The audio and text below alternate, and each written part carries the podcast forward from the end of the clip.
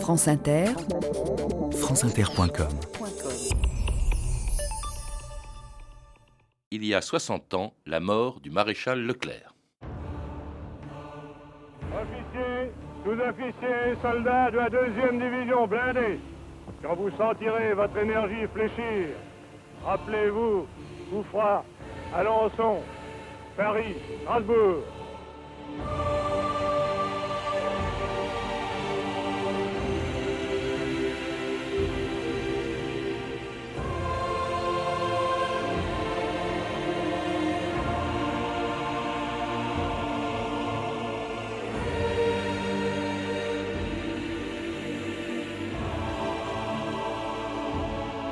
2000 ans d'histoire.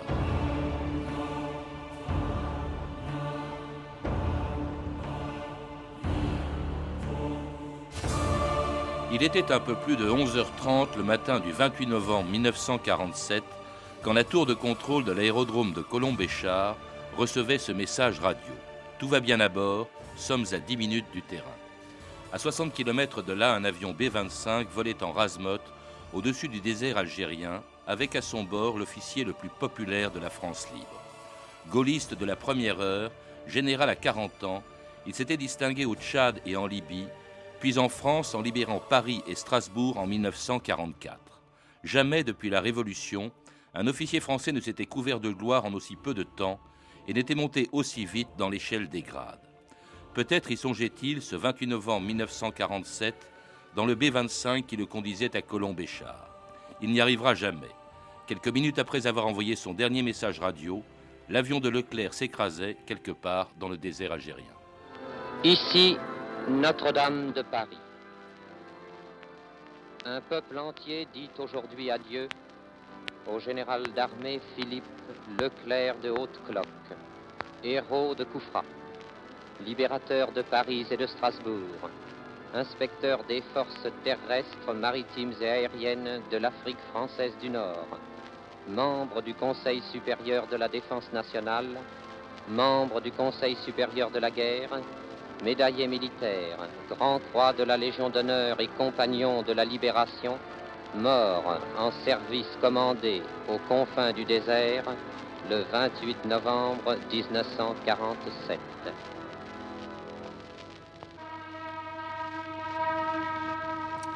Jean-Christophe Notin, bonjour. Bonjour. Alors c'était Pierre Crénès le 8 décembre 1947, le jour des obsèques du général et futur maréchal Leclerc à Notre-Dame, euh, avant que son corps soit transporté aux Invalides où il se trouve auprès de ceux de Turenne, de Vauban, de Napoléon et de plusieurs généraux de la Révolution dont vous dites dans euh, la biographie de Leclerc publiée chez Perrin, dont vous dites au fond que le destin ressemble un peu à ceux de Leclerc. Oui, oui, oui, parce que comme vous l'avez rappelé, enfin comme le rappelait le, donc le journaliste à l'enterrement du général, il a, quand il meurt, il a 45 ans. Et donc il est déjà général d'armée, c'est-à-dire le plus haut grade, il a 5 étoiles. Euh, il a eu tous les honneurs, euh, il a eu toutes les décorations possibles. Et donc, euh, on peut le fort le comparer aux maréchaux d'Empire, maréchaux à 35 ou 40 ans. Et on pouvait même imaginer que, mourant à 45 ans, s'il n'était pas mort, il aurait été évidemment très loin. C'est le général de Lattre, le jour des obsèques de Leclerc, qui disait Leclerc rejoint dans l'histoire les Marceau, les Hoche, les Dezay, jeunes chefs euh, espoirs de la patrie qui, familiers de la victoire, ont été enlevés au pays alors que leur vertu présageait des services qu'il pourrait encore lui rendre. Alors donc Leclerc, mort à 45 ans, général d'armée, vous l'avez dit, alors que sept ans plus tôt, et c'est ça aussi qui est extraordinaire dans la vie de Leclerc, c'est la rapidité avec laquelle s'est joué son destin. Hein. Sept ans avant, avant sa mort, il était capitaine euh, et il était absolument inconnu, en tout cas dans l'opinion publique, Jean-Christophe Totin. Ah oui, oui dans l'opinion publique, donc il en 1940, comme vous le dites, il est capitaine. Il a un parcours, somme toute, très classique hein, d'un cavalier. Euh, il ne s'est pas distingué outre mesure. Il a quand même gagné la Légion d'honneur euh, au Maroc, mais ce sont des faits donc stricto sensu euh, militaires. Il est très très connu au sein de l'armée pour avoir été instructeur, à Saint-Cyr, instructeur à Saint-Cyr. Donc il a vu défiler beaucoup beaucoup d'officiers, dont certains vont le, vont le servir. Mais donc en 1940, il est, pour l'opinion publique en tout cas, il n'est rien. Alors il rejoint immédiatement, tout de suite, dès le premier jour quasiment, le, le général de Gaulle, la France libre. il s'appelle Philippe de Haute-Cloque et c'est à ce moment-là qu'il prend le nom de Leclerc. Pour quelle raison, Jean-Christophe Notin? Euh, oui, oui, donc comme vous dites, quand, dès, en fait la défaite, hein, le 3 juin 40, il décide de s'évader, donc c'est-à-dire avant même que le général de Gaulle ne l'appelle à lui. donc il veut absolument se battre, donc il choisit de rejoindre l'Angleterre via l'Espagne, et comme il sait que euh, il vaut mieux qu'il soit clandestin pour euh, sa famille, qui va rester en France. Donc il se choisit un pseudonyme et il choisit un, patronyme assez courant dans, sa région, Leclerc. Alors il est envoyé par De Gaulle en Afrique équatoriale, puis au Tchad. Alors c'est là qu'il y a son premier fait d'armes important, et d'ailleurs le premier fait d'armes important dans l'histoire de la France libre. Il est au Tchad, et à partir du Tchad, il va s'emparer d'une oasis en Libye, hein, qui est italienne, l'oasis de Koufra. Oui, oui. C'est vraiment le premier acte, euh, c'est d'ailleurs décrit souvent comme tel, le premier acte politico-militaire de la France libre. C'est la résurgence, la renaissance des forces armées françaises. En février 41. Donc février, euh, oui, 1er mars 1941. En soi, c'est pas une grande victoire militaire, hein. c'est un siège, euh, somme toute, assez classique, mais c'est quand même tout de même la première victoire française. En fait, pas tout à fait, mais Enfin, c'est celle qui a été la plus propagée internationalement. les Français libres s'en sont immédiatement servis et de là est partie la postérité, la renommée du général Leclerc euh, dans le monde. D'autant que euh, c'est à Koufra qu'il prononce, alors là, un serment qui est entré dans la légende, même si ce jour-là, euh, personne ne l'entend, ce serment de Koufra dans lequel Leclerc dit Jurons de ne déposer les armes que lorsque les couleurs, les trois couleurs, flotteront sur la cathédrale de Strasbourg, ce qui, ce qui justement se produira. Mais ça, c'est le serment de Koufra, dans, dans la légende de Leclerc, c'est très important. Oui, oui alors comme vous dites, hein, ça fait partie certainement de la légende, comme tout ce qui a trait à, Leclerc. On n'est pas sûr qu'il l'ait prononcé dans ces termes, mais certainement l'esprit était, il s'est adressé aux hommes de manière, euh, comme il le faisait assez fréquemment, euh, de manière donc très, très familiale, même euh, donc. on ne s'arrêtera que lorsque Strasbourg, on a dit Paris et Strasbourg seront libérés, et le, donc le plus beau, il l'a accompli. Oui, et puis évidemment, il va le tenir hein, euh, après avoir débarqué en France en 1944 et après avoir libéré Paris, le premier à la tête de la deuxième DB, le 25 août 1944. Puis sur la place de l'Étoile, le jour de la rentrée de la colonne Leclerc dans la ville. Sur l'Arc de Triomphe, un immense drapeau tricolore. Des soldats passent dans leurs camions, dans des tractions gars des FFI passent, assis sur les ailes, la mitraillette au point. Une foule immense couvre toute la place.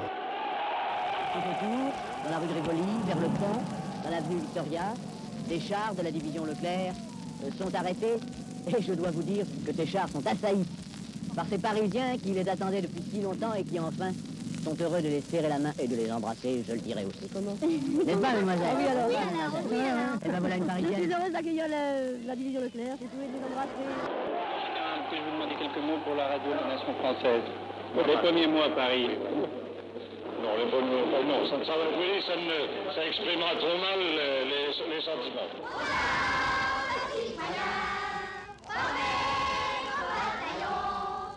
Alors juste avant cette très jolie Marseillaise, on a entendu, je crois que c'est la première fois qu'on a dû enregistrer sa voix, Dieu sait si c'est bref parce qu'il n'aimait pas parler aux journalistes, surtout en pleine action, la, voix de Leclerc. Ah oui, là on voit l'humilité du personnage. Hein, préoccupé par la bataille, parce que la prise de Paris n'a pas été simple. Mais, alors c'est là, véritablement, alors qu'on ne le connaissait peut-être pas, la plupart des Français ignoraient totalement son existence quelques jours plus tôt, c'est là que commence vraiment, euh, que, Leclerc devient extraordinairement populaire. Oui, oui, son nom a été un petit peu utilisé par la résistance française suite à Koufra. Donc, le nom Leclerc était vaguement connu, mais c'est évidemment Paris qui va le propulser au, firmament des grandes gloires euh, nationales. Il n'y a, pas d'équivalent. D'autant que là, euh, c'est vraiment symbolique.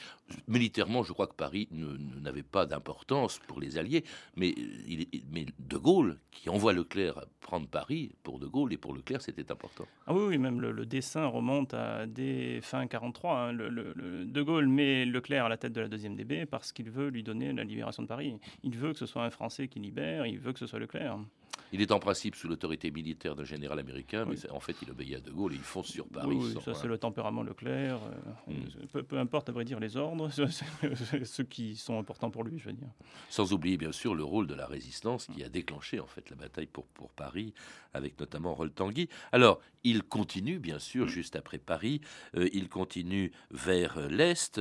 Euh, en novembre 44, il entre à Strasbourg. Hein, le serment de Moufra hmm. est tenu.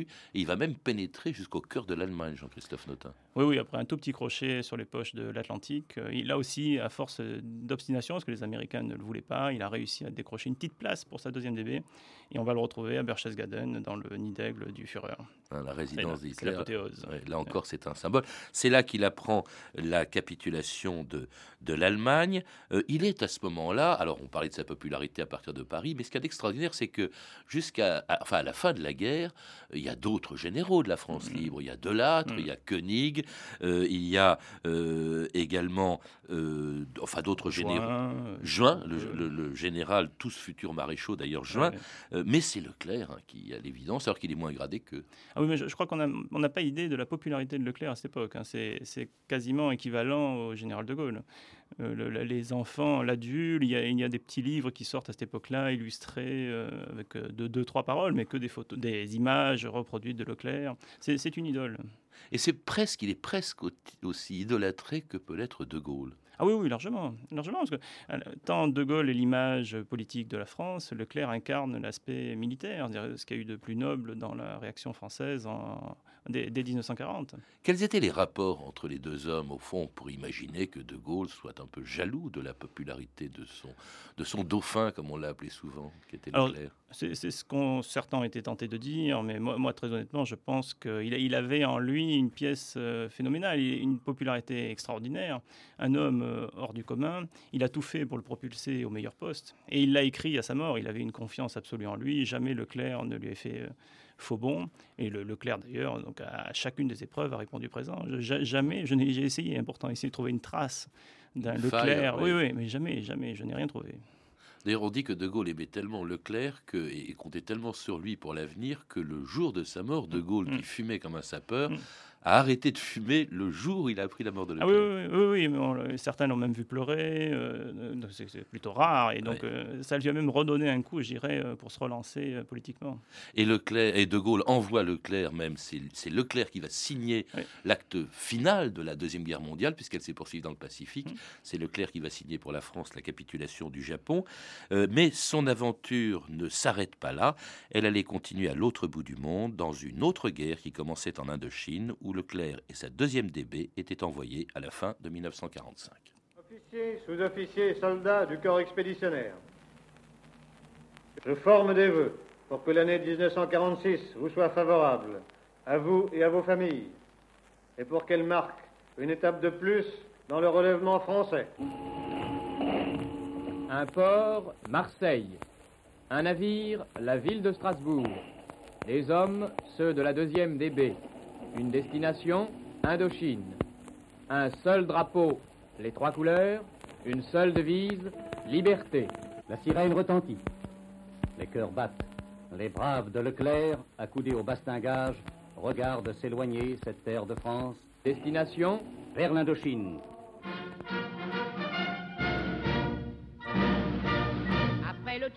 L'Angleterre et la France, le grand chemin qui mène vers Paris. Le cœur joyeux, tout gonflé d'espérance, ils ont suivi la gloire qui les conduit sur une France, une croix de Lorraine, et son d'or qu'on porte fièrement. C'est le joyau que veulent nos marraines, c'est le flambeau de tous nos régiments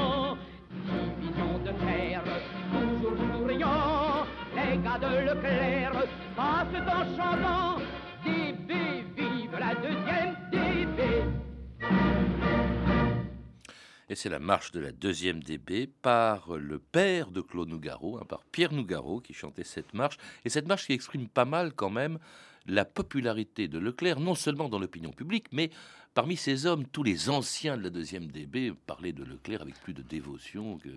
Comment expliquer cette... Alors ça, c'est tout à fait un, cas unique, hein, parce que pour connaître beaucoup, beaucoup d'anciens combattants dans toutes les divisions, on ne voit ça qu'à la deuxième DB. Euh, je crois que c'est lié évidemment à son comportement et à sa relation avec les hommes. Il était très très proche d'eux, il se souciait beaucoup de leur habillement, de leur équipement et surtout de ne pas les envoyer, euh, familièrement parlant, au casse-pipe. Il faisait très très attention à ce que les pertes soient le plus réduites possible et c'est ce qui explique d'ailleurs la plupart de ces disputes à l'époque avec Delattre, avec les Américains. Il voulait absolument que sa DB soit engagée dans les bons axes, dans les bonnes conditions, avec les bons équipements. Et ce qui donc fait sa, popularité au sein évidemment des, anciens combattants. Et ce qui est assez amusant, c'est que euh, la, deuxième DB a fédéré pas mal de tendances euh, politiques. Donc il y, a, le noyau dur des Français libres, gaullistes, donc, qui sont évidemment des fervents partisans de Leclerc. Mais la deuxième DB a également récupéré pas mal d'unités d'Afrique du Nord, qui étaient franchement anti-gaullistes. Et eux, aussi donc, sont devenus des admirateurs fervents de Leclerc, et même plus encore que les, que les Français libres de base. C'est un phénomène tout à fait passionnant et, admirable. Qui a formé d'ailleurs un certain nombre d'officiers qui ont eu de l'avenir. Je pense par exemple au, général Massu. Alors des gens qui l'ont suivi, qui ont suivi Leclerc, parce qu'en fait la deuxième DB n'était pas morte, qui ont suivi Leclerc jusqu'en Indochine. Alors dans une guerre très différente et que Leclerc a dû moins aimer, si on peut dire, que euh, la Deuxième Guerre mondiale, la libération de la France, parce que là, il s'agit d'une guerre coloniale, hein, Jean-Christophe Totin. Oui, oui, oui. Euh, de Gaulle choisit euh, donc pour l'Indochine, c'est-à-dire libérer la dernière parcelle du territoire de, l'Empire français. Attention, De Gaulle qui quitte le, qui quitte le pouvoir en mars, en, en, janvier 1946. oui, mais il l'a choisi donc en juillet-août 45. Oui il l'a choisi à dessein parce que c'est une tâche euh, difficile, il faut donc un homme à la hauteur. Il lui donne pour but de reconquérir, ce sont les termes, euh, l'Indochine, et Leclerc va s'y atteler euh, séance tenante. Il commence donc par le tout petit, la toute petite parcelle de Saigon qui est encore, parce qu'il y a une occupation chinoise et anglaise, hein, le, traité de Potsdam a coupé le territoire en deux. donc il, part de Saigon, il va libérer petit à petit toute la Cochinchine par des cercles concentriques. Il faut rappeler, euh, Jean-Christophe Tota, qu'il ne s'agit pas de libérer l'Indochine des Japonais, puisque mm. les Japonais ont capitulé, mm. mais euh, si on peut dire libérer d'ailleurs, parce qu'en mm. réalité, ce sont des nationalistes hein, euh, qui, occupent Saigon, ce sont des communistes, mais ce sont aussi des nationalistes, hein, le Viet Minh de Ho Chi Minh, et donc ils s'emparent militairement de la ville et de la région de Saigon. En revanche, en montant vers le nord, la grande ville de Hanoï, pour la prendre, alors là, il risque d'avoir, parce que là, Ho Chi Minh, le Viet Minh sont puissants, il risque d'avoir des difficultés. Et c'est la raison pour laquelle, d'ailleurs, Leclerc va négocier, lui qui est un homme plutôt conservateur hmm. politiquement, va négocier avec les communistes de Ho Chi Minh. Oui, parce qu'il est d'un. Leclerc, sa définition même, c'est la volonté et le pragmatisme. Donc, on lui a donné pour but de reconquérir l'Indochine, euh, donc dans euh, la libérer, enfin, de la de la maintenir dans l'Empire français, disons, de la ramener dans l'Empire français, euh, puisque Ho Chi Minh avait proclamé l'indépendance. Donc pour lui, il voit que le Tonkin va être une tâche trop dure militairement, il n'y arrivera pas. Le Viet Minh est trop présent, donc euh, il négocie avec le Viet Minh. chez lui, ça ne fait pas de pli. Hein. Il n'y a, pas d'arrière-pensée politique. Il y voit un moyen, quitte après à désavouer les accords. Hein. Donc, il fait, et donc ce sont les fameux accords du 6 mars avec euh, Ho Chi Minh on et les Chinois. On peut se demander, oui, parce que justement, on peut, se demander mm. pourquoi Ho Chi Minh signe cet accord, ces accords du 6 mars, il prévoit une, un Vietnam libre, mmh, c'est-à-dire en fait mmh. autonome. On ne prononce pas le mot indépendance, même mmh. si Leclerc était plutôt favorable à l'indépendance. Hein, un Vietnam libre dans l'Union française. Mais si Ho Chi Minh signe cela, qui n'est pas encore l'indépendance, c'est qu'il souhaite que les Français remplacent les Chinois parce que Ho Chi Minh se méfie des, Chinois. En tout cas, cet accord du 6 mars qui met un terme au conflit entre le Viet Minh, Ho Chi Minh d'une part, et euh, les Français, eh bien, euh, permet à Leclerc d'entrer sans combat dans Hanoï, accueilli pacifiquement par le Viet Minh de Ho Chi Minh le 18 mars 1946. Les Français ont fait dans Hanoï une entrée solennelle, saluée par les troupes chinoises qui leur laissaient la place. Un enthousiasme chaleureux a accueilli les Français. Et le général Leclerc, au volant de sa jeep, a été l'objet d'une ovation inoubliable. Le général Leclerc, à qui les troupes du Viet Minh faisaient une garde d'honneur, a dû se montrer à la foule qui le réclamait. La France, que certains croyaient pouvoir dire absente du cœur de l'Indochine, n'en est pas sortie au sein de l'Union française, demain, l'Indochine va reprendre sa route. Alors à ce moment-là, on est en mars 1946, Jean-Christophe Totin, on peut se dire que dans la mesure où un accord a été conclu avec Ho Chi Minh et le Viet Minh, il n'y a plus de guerre en Indochine, il ne devrait pas y avoir de guerre. Leclerc a fait en sorte, au fond, d'éviter la guerre en négociant avec le Viet Minh. Oui, oui, donc euh, comment dire, la, France a repris possession des, cinq euh, colonies, que, enfin pas tout à fait colonies, mais enfin les cinq territoires que constituent l'Indochine. Euh, donc a priori, ça devrait bien se passer. Mais il y a les Chinois qui posent problème, Ho Chi Minh qui manœuvre de son côté, et puis il y a un désaccord avec euh, voilà. Argentlieu. Il est euh, Leclerc est commandant en chef en Indochine, mais il a au-dessus de lui un haut commissaire qui est l'amiral Thierry d'Argentlieu, et d'Argentlieu lui va tout faire pour saboter en fait ces accords du 6 mars. oui, oui. Alors il est d'accord sur une partie, moins sur l'annexe militaire qui prévoyait une cessation de l'occupation euh, du Nord. Et, puis surtout vont se créer des tensions, enfin, qui existaient, qui préexistaient avant le, 6 mars, des tensions avec Leclerc, qui sont attisées par leur entourage, qui fait que leur collaboration est strictement devenue impossible. En avril, mai, Leclerc demande à être rappelé en France. Mmh. Et il reste sur place euh, à la demande du général de Gaulle, qui lui dit Je vous ai choisi à dessein, restez, on a besoin de vous. Et De Gaulle n'a plus de pouvoir à ce moment-là. Mais De Gaulle euh, n'est plus rien. Donc Leclerc, en fait, va s'en aller, euh, de, va quitter l'Indochine en juillet 1946, euh, avant que la guerre ne reprenne, à, cause, il faut bien le dire, mmh. quand même, de d'Argentlieu, mais aussi du Viet Minh. Leclerc, lui, est nommé inspecteur des forces terrestres en Afrique du Nord. Et puis, c'est là, bien sûr, avec ce titre, qu'il va parcourir toute l'Afrique du Nord. C'est un peu un poste honorifique moins important que celui qu'il avait, Jean-Christophe Totin. Oui, c'est un peu une voie de garage, on peut dire ça comme ça. Quoique l'Afrique du Nord puisse avoir une, certaine importance à 47, on imagine encore hein, une guerre avec l'URSS. Mmh. Donc dans le cas d'une guerre avec l'URSS, l'Afrique du Nord retrouverait son rôle de 43 à 44. Mais c'est quand même c'est assez subalterne, il n'a pas grand, grand pouvoir. Hein. En tout cas, Leclerc parcourt euh, évidemment la Tunisie, le Maroc et l'Algérie jusqu'au jour où son avion venu s'écrasait près de Colombéchard le 28 novembre 1947. Leclerc avait 45 ans. Peu de jours sont passés depuis qu'à l'ombre du clocher de Strasbourg, les actualités françaises filmaient pour la dernière fois le général Leclerc, qu'un accident d'avion vient d'enlever à la France, qu'il a si bien servi.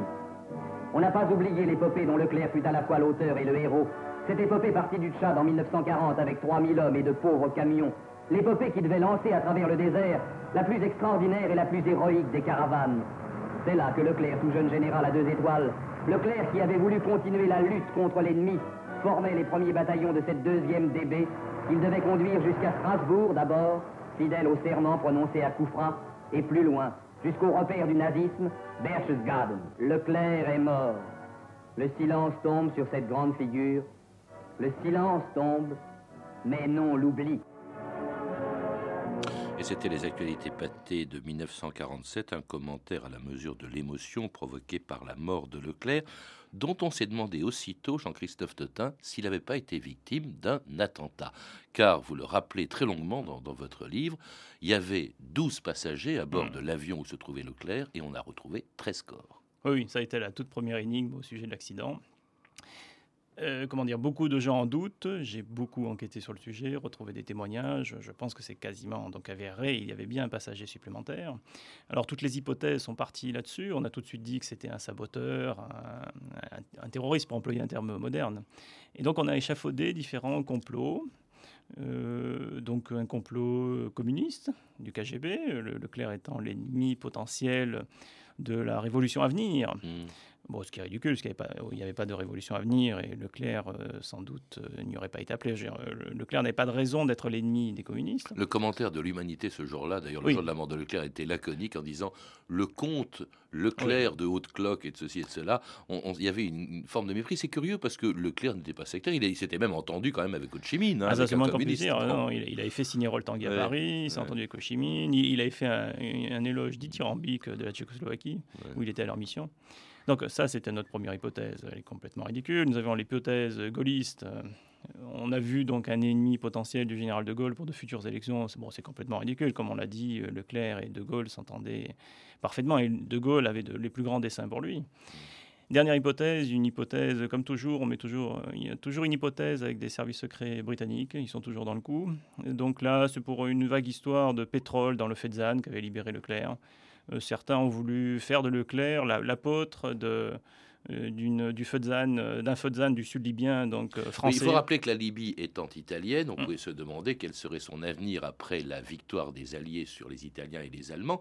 Et alors là-dedans intervient par exemple un homme qui, a, mm. qui était important, qui était un géographe, qui s'appelait Conrad Kilian et qui dit il y a du pétrole en Libye et qui aurait poussé Leclerc mm. à faire en sorte que la France réclame après la guerre le Fezzan, mm. que Leclerc avait libéré pendant la mm. guerre, le Fezzan à cause du pétrole qui s'y trouvait. Alors on se dit que les Anglais, pour empêcher ça, auraient éventuellement fait assassiner Leclerc. Oui, je, vois pourquoi, Leclerc. Hein. Dans ce cas-là, il fallait qu'il fasse assassiner le, tout, le, staff euh, administratif français, parce que Leclerc était au courant de cette affaire. Il l'a en effet porté auprès du gouvernement français.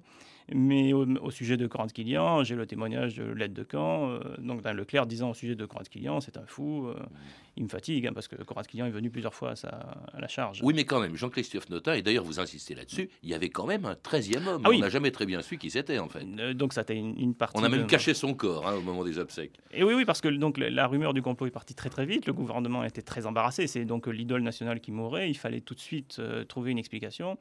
Donc on s'est vite dépêché de, comment dire, de camoufler ce 13e corps. J'ai retrouvé sa piste dans le cimetière Saint-Eugène d'Alger, tombe anonyme. Euh, alors, qui était-il? À vrai dire, ça, je n'ai pas pu aboutir. Je pense que très vraisemblablement, c'était, comme on faisait à l'époque, un officier qui a fait de l'avion stop. Hmm. Et donc, il a eu le malheur de, monter dans le mauvais avion. profiter de l'avion de, Leclerc entre Oran et Colombéchat. Alors, cela dit, ça montre bien quand même l'importance que pouvait avoir Leclerc, l'avenir qu'il pouvait avoir. D'ailleurs, tout le monde a essayé de récupérer, euh, après sa mort, le personnage, qui d'ailleurs a été, non pas panthéonisé, mais qui, qui a été maréchalisé, si je puis dire, il, n'est maréchal qu'à partir de 1950 de ses à titre posthume. Oui, oui, le, comment dire là, le maréchal là, euh, d'abord, ça aurait, je crois, fortement déplu au général lui-même. Et ça, donc, euh, comme vous le dites, hein, c'est une opération à la fois et familiale euh, et politique. La famille a voulu, évidemment, hein, c'est normal, elle a perdu son père dans le, pire des moments, donc elle a voulu le promouvoir maréchal. Il a profité, en quelque sorte, d'une promotion en cours parce qu'on a, on a réouvert les maréchals pour euh, le général. Le Il y en avait plus à cause de Pétain, bien sûr. Et eh oui. Donc on l'a promis à Delattre et comme on, l'a donné à Delattre, donc finalement on l'a donné ensuite à Leclerc et, à Koenig. Mais on voit bien qu'on se bat autour de la mémoire de, de Leclerc. François Mitterrand essaye d'en faire une espèce de de pas de héros socialisme, mais mm, mm. enfin de presque de le détacher du général de Gaulle. Enfin, tout le monde se réclame de Leclerc. Et oui, oui parce que c'est vraiment devenu une fois de plus l'icône de la résistance française. Vous avez l'icône intérieure, je dirais, Jean Moulin. Euh, et l'icône extérieure, le combat donc purement militaire, c'est le général Leclerc. Donc en quelque sorte, il, il a été récupéré, mais vraiment du côté communiste, sauf l'histoire du complot, mais du côté socialiste, du côté euh, gaulliste, bien entendu. Euh, c'est vraiment, il, appartient désormais à tous. Est-ce qu'on a une idée quand même? Évidemment, c'est la politique fiction. Il avait 45 ans quand mm. il est mort. Que serait-il devenu? On peut se poser la question. Ah, le, général de Gaulle a clairement laissé entendre à Perfit, par exemple, qu'il il le prédestinait à un plus grand dessin. Donc on peut imaginer les plus hautes fonctions. Je ne sais pas si le général les aurait acceptées, mais sans doute. Le général Leclerc, il aurait été un recours, quoi. disons. C'est eh ce que De Gaulle disait, en tout cas. Merci Jean-Christophe Notin. Pour en savoir plus, je recommande la lecture de votre biographie très complète euh, du général Leclerc qui a été publiée aux éditions Perrin. À lire aussi les pages archives du Monde 2 sur le maréchal Leclerc en kiosque dès demain avec le journal Le Monde daté de samedi. Vous avez pu entendre deux archives pâtées de 1946 et 1947 issues du journal de votre année, disponible en DVD euh, aux éditions Montparnasse. Vous pouvez retrouver toutes ces références par téléphone au 32 30, 34 centimes la minute ou sur le site franceinter.com. C'était 2000 ans d'histoire. À la technique Jean-Noël Vellan et Mathias Alléon, documentation et archivina Emmanuel Fournier, Claire Destacan et Hervé Evano, une réalisation de Anne Comilac.